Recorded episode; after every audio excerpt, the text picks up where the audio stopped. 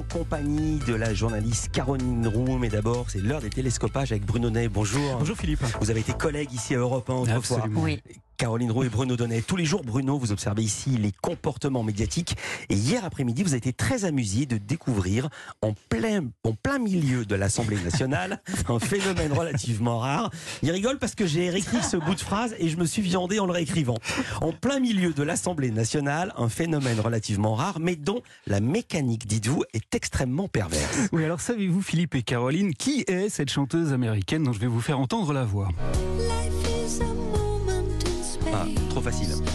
Voilà, elle s'appelle Barbara Streisand et elle a donné son nom à un phénomène médiatique bien connu de ceux qui étudient la communication, le fameux effet Streisand. Alors, l'effet Streisand, qu'est-ce que c'est et qu'est-ce qu'une chanteuse yankee vient foutre dans nos télescopages?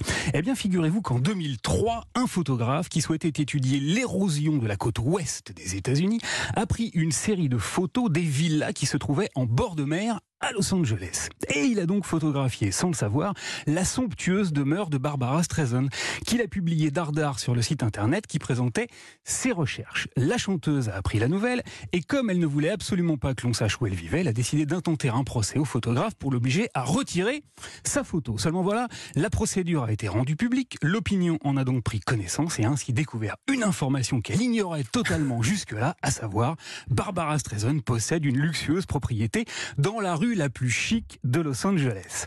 Eh bien, hier, c'est très précisément ce phénomène-là qui s'est produit à l'Assemblée nationale. C'est notre confrère Daniel Schneiderman qui l'a fait remarquer sur son compte Twitter et qui l'a relayé, comme beaucoup d'autres internautes, euh, une, une petite vidéo qui aurait dû, elle aussi, rester totalement confidentielle. Je vous raconte. Hier, la commission des affaires sociales de l'Assemblée nationale se réunissait et elle avait invité Pierre Moscovici, un événement médiatique sexy en diable, dont tout le monde se tamponne allègrement le coquillard et qui Oh. était exclusivement retransmis sur le canal interne de la chaîne de l'Assemblée nationale. Seulement voilà, il s'y est produit un petit happening rocambolesque, car en sa qualité de premier président de la Cour des comptes, Pierre Moscovici est chargé de faire appliquer l'austérité budgétaire. Mais un député de la NUP, Frédéric Mathieu, s'est aperçu qu'il était grassement rémunéré et a choisi de déballer en pleine commission la liste de ses émoluments. Concernant votre cumul retraite-indemnité, représentant 14 500 euros de rétribution, 2 700 euros de retraite de député, 600 euros de retraite de député européen, 8 500 euros liés à votre ancien mandat à la Commission européenne,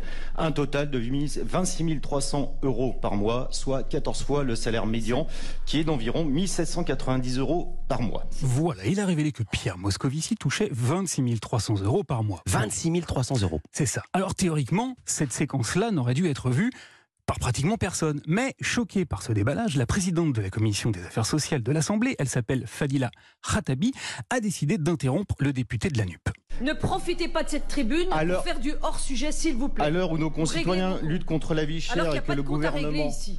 Le hic, c'est que l'insoumis Frédéric Mathieu n'avait pas la plus petite envie de se taire. Il y a toujours de la politique à faire, Madame la Présidente. Il a donc répondu l'effronté et, et voici ce qui s'est passé. Tout à fait, mais Des la fonctionnaires dès 2023, c'est- c'est quelque chose Vous admettrez qu'il soit normal.